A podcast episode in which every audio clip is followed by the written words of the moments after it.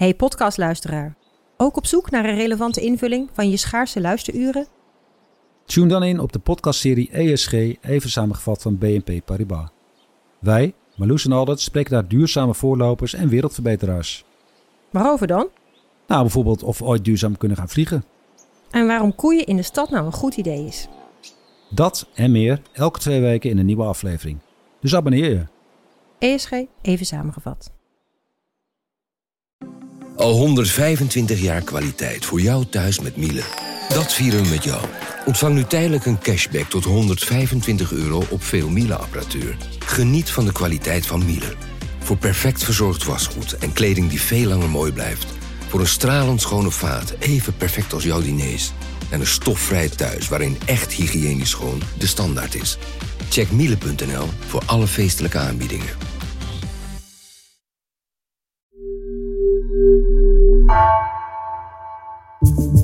Vanaf de redactie van NRC het verhaal van vandaag. Mijn naam is Gabriella Ader.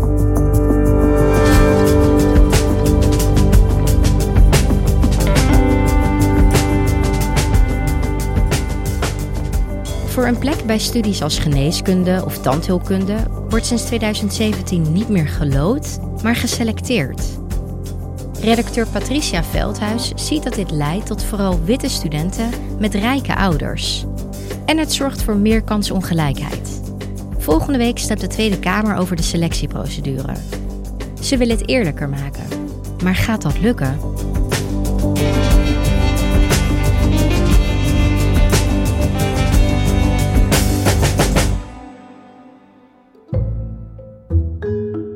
Ik sprak Jebber, hij is een student geneeskunde in Utrecht. Ontzettend leuke, vrouwelijke jongen. Mijn naam is Jebber en ik ben uh, 27 jaar. En ik studeer dus geneeskunde aan de Universiteit Utrecht. En ik zit nu in het laatste jaar. En momenteel loop ik kooschappen. Maar uiteindelijk denk ik dat ik radioloog geworden. Uh, maar het is niet vanzelfsprekend dat hij op de plek zit waar hij zit. Daar heeft hij heel hard voor moeten knokken. Zijn ouders uh, komen uit Marokko. Zijn vader is overleden toen hij nog maar 12 was. Hij wilde als kind al heel graag dokter worden. En heeft echt op eigen houtje keihard moeten werken om te komen waar hij is. Voor de selectietoetsen die je, die je hebt om mee te mogen dingen naar een plekje uh, bij de opleiding geneeskunde heeft hij zich echt wekenlang opgesloten op zijn kamer. Dan moet je dus aanmelden, best spannend. Je kiest dan voor één stad. En ik koos dan voor Utrecht. En daar hebben ze dan een kennistoets en een communicatietoets. En in januari kregen we dan de selectiestof toegestuurd. En toen heb ik me gewoon, ja, ik denk dat ik elke avond wel echt aan het leren was. Dus elke avond was ik op mijn kamer aan het studeren. Niemand in mijn eigen omgeving kon me echt helpen met de selectie oefenen. Mijn moeder die, die is zelf überhaupt nooit naar school geweest. Dus die, uh, die heeft hem ook al nooit de kans gekregen om te lezen en schrijven. Die kan het nu ook nog niet. En mijn vader is heel jong overleden toen ik 12 was. Dus ik heb het veel zelf moeten doen. Dus ik had niemand, geen arts in de familie, die me daarbij kon helpen of begeleiden. Hij werd uiteindelijk uh, toegelaten. En toen ontdekte hij dat zijn studiegenoten in de collegezaal bijna allemaal door hun ouders naar trainingen waren gestuurd, waar ze in een aantal dagen werden klaargestoomd voor de selectietoets. En hij zag ook dat hij ongeveer de enige was in de collegezaal met een uh, migratieachtergrond. Waar ik op de middelbare school de enige Marokkaan was op het VWO. Zeg maar, toen ik op de universiteit kwam, was ik alsnog een van de weinigen. Er waren er wel iets meer. Maar als je kijkt naar etnische diversiteit, dan was er niet heel veel etnische diversiteit in de college. Ja, hoe, hoe komt het dat die groep zo uh, homogeen is? Dat is helemaal niet zo gek als je bedenkt wat er is veranderd in de manier waarop opleidingen studenten binnenhalen. Tot 2017 gebruikten heel veel opleidingen nog loting. En sinds 2017 mocht dat niet meer en mochten ze wel selecteren. En daar gebruiken opleidingen allerlei verschillende methodes voor. Maar in die vijf jaar laten verschillende onderzoeken zien dat het heeft geleid tot een homogenere studentenpopulatie. Omdat die selectiemethodes bepaalde groepen meer en andere groepen minder kansen geven. Ik heb daar samen met mijn collega Frederik Weda uh, onderzoek naar gedaan. En daarvoor hebben we wetenschappers gesproken, artsen. En dan zie je dat met name um, kandidaatstudenten met een uh, uh, migratieachtergrond. En dan heel specifiek mensen met een Turkse, Marokkaanse, Surinaamse of uh, Nederlands-Caribische achtergrond, dat die minder kans maken om te worden toegelaten. En hetzelfde geldt voor een groep studenten die we vaak bijvoorbeeld eerste generatie studenten noemen, waarvan de ouders niet gestudeerd hebben. En dat zie je met name dus bij geneeskunde, tandheelkunde, dat de studenten in die collegezalen, dat zijn veel vaker witte meisjes en dan ook nog eens uh, kinderen van ouders die tot de rijkste 10% van Nederland uh, behoren. Daar wordt wel eens grappend over gezegd, de blonde paardenstaartjes van geneeskunde. En dat klinkt lollig, maar daar gaat wel iets achter schuil waar, niemand op zit te wachten. Namelijk, je wilt ook dat iedereen een gelijke kans krijgt om arts te worden. We leiden dokters op voor de maatschappij. En daarom wil je denk ik ook dat de artsen van de toekomst een mooie afspiegeling zijn van de maatschappij. En omdat een dokter dan misschien ook goed begrijpt waar je zelf mee zit uh, en welke dingen er spelen in de cultuur. En dat merk ik nu bijvoorbeeld ook wel aan mijn kooschappen, doordat nou, ik heb dan een Marokkaanse achtergrond. En dan kan je toch iets beter in de cultuur inleven en dan in de problematiek. Ik denk dat het wel mooi zou zijn als dat iets meer zou zijn.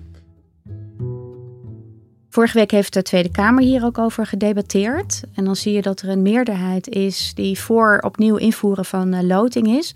Omdat ze het eerlijker willen maken daarmee. Voorzitter, met dit uh, wetsvoorstel wil de regering de kansengelijkheid voor aspirantstudenten vergroten. Daar gaan ze volgende week over stemmen. En ja, het is de vraag of dat ook gaat lukken. Misschien wil je me even meenemen naar die periode voor 2017. Hè? Hoe, hoe zagen die lotingen er toen uit? Hoe ging dat? Ja, je moet je voorstellen, ieder jaar zijn er veel meer uh, aankomende studenten dan beschikbare plekken voor opleiding met een numerus fixus. Uh, bij geneeskunde bijvoorbeeld zijn er drie keer zoveel aanmeldingen als plaatsen. Wat er toen meestal gebeurde, is dat universiteiten uh, konden loten. En dat was een gewogen loting. Dus hoe hoger je cijfer, hoe meer kans je maakte. Maar het, ja, het maakte wel verschil uit dus wat voor cijfer je had. Maar hè, er waren veel voorbeelden in die tijd van scholieren die echt uh, hartstikke goede cijfers hadden voor hun eindexamen. Met een 9 gemiddeld alsnog werden uitgeloot. En dat dan een jaar later opnieuw gingen proberen en een jaar later opnieuw. En nooit konden doen wat ze het liefste wilden, namelijk arts worden. Dus er is al heel lang, ook voor 2017, is er al gepraat en gedebatteerd over hoe kunnen we dit nou eerlijker maken. Nou, wat ze toen hebben bedacht, uh, hè, we gaan het eerlijker maken doordat we de meest gemotiveerde studenten toelaten. Het is gedaan met de loting voor populaire studies met weinig plaats. Vanaf 2017 mogen studies als geneeskunde en rechten hun studenten anders selecteren op basis van bijvoorbeeld cijferlijsten en een motivatiebrief in plaats van de centrale loting. Wat je ziet is sinds de afschaffing van de loting in 2017 hebben we de decentrale selectie. Dat betekent dat universiteiten zelf mogen bepalen op welke manier ze studenten selecteren voor opleidingen met een numerus fixus. Uh, in de praktijk zie je dat soms een heel pakket aan eisen is waarmee ze uh, scholieren selecteren. Ze moeten een motivatiebrief schrijven. Ze hebben aanbevelingen nodig van docenten of artsen. Uh, ze hebben praktijkervaring nodig vaak. Dat ze bijvoorbeeld stage hebben gelopen in een verpleeghuis. ze moeten ook toetsen doen. Dus het is echt een best wel pittig pakket geworden waar ze zich mee moeten voorbereiden. Nou, en die selectie zou het systeem dus eerlijker uh, maken. En je kan zeggen dat dat gelukt is voor de blonde paardenstaartjes met een 9 die telkens werden uitgeloot. Maar wat we nu zien is dat er een nieuw soort oneerlijkheid is ontstaan. En dat is op het gebied van de diversiteit. Ja, want waarom zorgt dat systeem daarvoor? Waarom zorgt het systeem voor meer kansongelijkheid? Ja, dat zit op een aantal factoren. Um, het, het, eerste is heel simpelweg uh, geld. Wat mensen zeggen van zodra je uh, gaat selecteren, ligt de factor kapitaal op de loer. Puur naar cijfers kijken bijvoorbeeld. Je ziet al op de middelbare school en zelfs tegenwoordig al op de basisschool dat ouders die het kunnen betalen, die de weg weten, die het heel belangrijk vinden dat hun kind hoge cijfers haalt, daar heel veel in investeren. We hebben het hier aan tafel wel eens eerder gehad over de groei van het schaduwonderwijs, de bijlesindustrie. En dat zie je ook bij de selectietoetsen van de geneeskunde en tandheelkunde opleidingen. Daar kun je ook weer voor trainen tegen betaling. Er is een hele markt ontstaan van commerciële bureaus die deze studenten in SPE trainen om hun selectietoets zo goed mogelijk te doorstaan. Je had daar een paar websites voor. Ja, klopt. Daar eens naar kijken? Ja. ja, er zijn er echt een heleboel. En dan zie je meteen hoe populair het is. Want die selectietoetsen die staan weer voor de deur. En je ziet dat de meeste Ja. trainingen alweer zijn eh, volgeboekt. Ja, ik zie hier een website van het AMC, Decentrale Selectie Geneeskunde UvA. En dan kan je eerst een adviesgesprek doen. Mhm. En een selectietraining zelf, dat is 200 euro.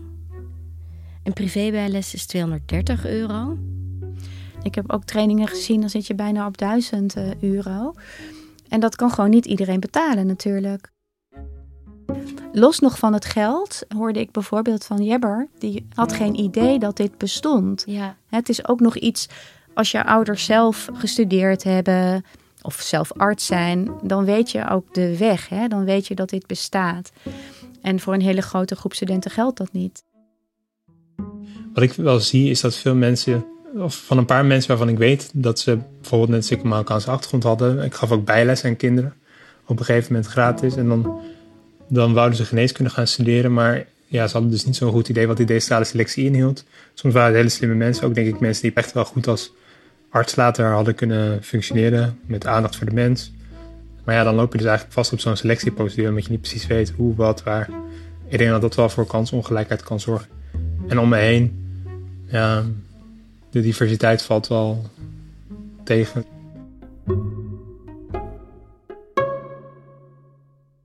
ja. En wat zijn nog meer dingen die uit onderzoeken zijn gebleken? Wat je ziet gebeuren sinds de loting werd afgeschaft, dat is heel mooi in kaart gebracht door een promovenda eh, van de VU in Amsterdam. En wat zij ziet is dat sinds die afschaffing van de loting, dat er een aantal factoren zijn bijgekomen die ervoor hebben gezorgd dat kinderen met een migratieachtergrond dus bijvoorbeeld eh, minder kans maakten om te worden toegelaten. En hun analyses zijn dat dat komt omdat die selectie vraagt dingen van aspirant-studenten die eenvoudiger zijn voor studenten die zelf hoogopgeleide ouders hebben of ouders met een arts. Het netwerk is een hele bepalende factor geworden. En dat netwerk eh, heb je niet altijd zo vanzelfsprekend. En dat zit hem soms ook in hele um, ogenschijnlijk kleine dingen. Hè? Het schrijven van een motivatiebrief. Ja, dat helpt wel als daar even iemand naar kan kijken. Die weet welke woorden je het beste kan gebruiken en welke niet. Hè? Of ehm, een aanbevelingsbrief. Het is ook niet vanzelfsprekend dat jij mensen vindt ehm, om je daarmee te helpen. Wat je ziet, een student als Jebber, die, ehm, die vond dat heel lastig. Dus dat betekende voor hem dat hij zich wel heeft aangemeld eh, voor de opleiding in Utrecht, maar niet voor die in Nijmegen, want daarvoor had hij aanbevelingsbrieven nodig. In Nijmegen moet je drie aanbevelingsbrieven aanleveren voor je decentrale selectie, eh, in mijn tijd. En ik dacht echt, waar moet ik, als ik me in Nijmegen zou inschrijven, waar zou ik die brieven vandaan moeten halen? Moet ik dat dan eh, bij mijn biologiedocent vragen? Dus dat verkleint je kans eigenlijk misschien ook wel. Ja, dat zien we wel in, in de cijfers. Want wat je ziet is dat de groep studenten met een Turkse, Marokkaanse, Surinaamse of eh, Nederlands-Caribische achtergrond, die een plek wil bij een geneeskundeopleiding of bij tandheelkunde, die is groter geworden. Maar het aantal toegelaten studenten uit die specifieke groep is juist kleiner geworden.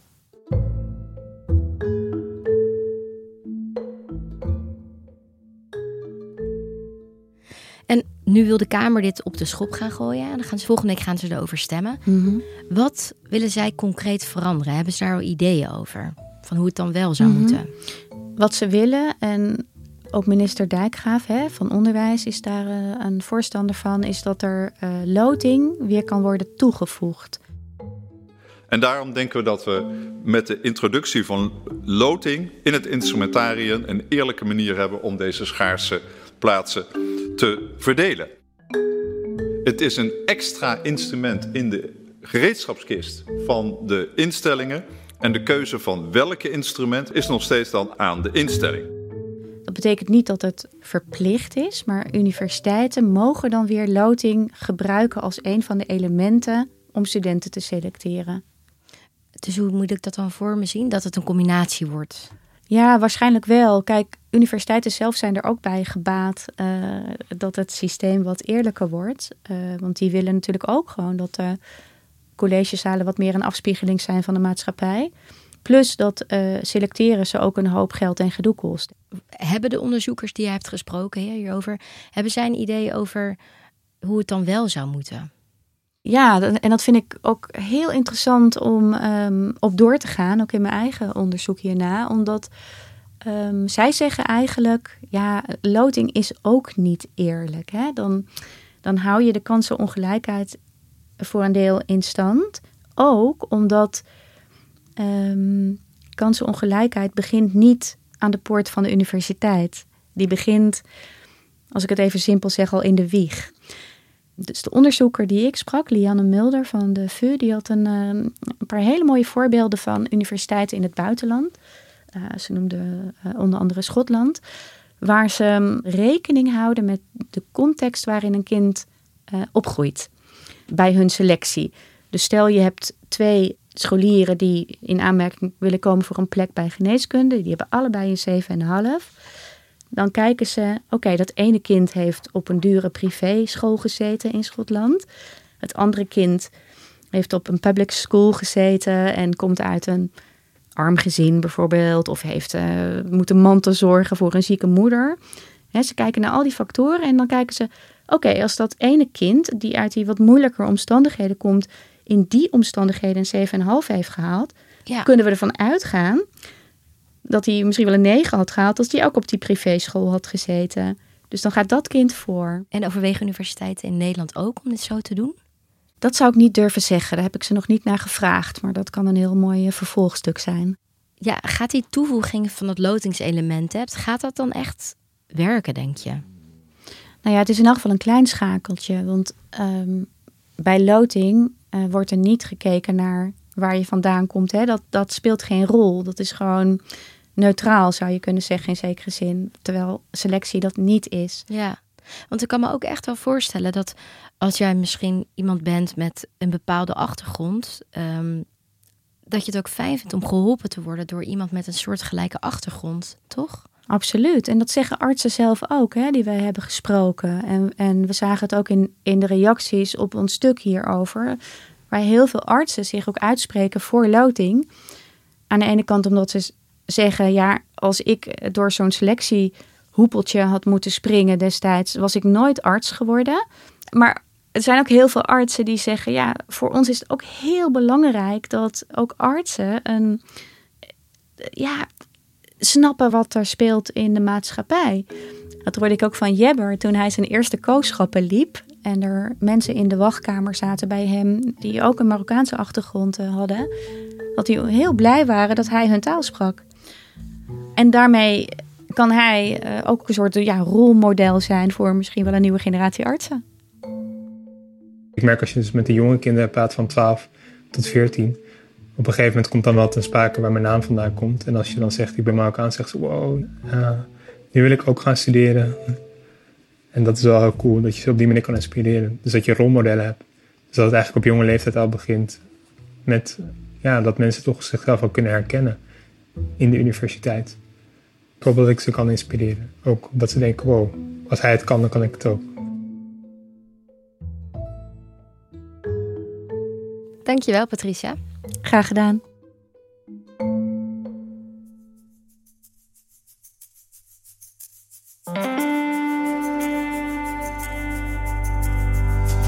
Je luisterde naar vandaag, een podcast van NRC. Eén verhaal, elke dag. Deze aflevering werd gemaakt door Nina van Hattem, Julia Vier, Bas van Win en Jennifer Patterson. Coördinatie door Henk Ruigrok van de Werven. Dit was vandaag, maandag weer.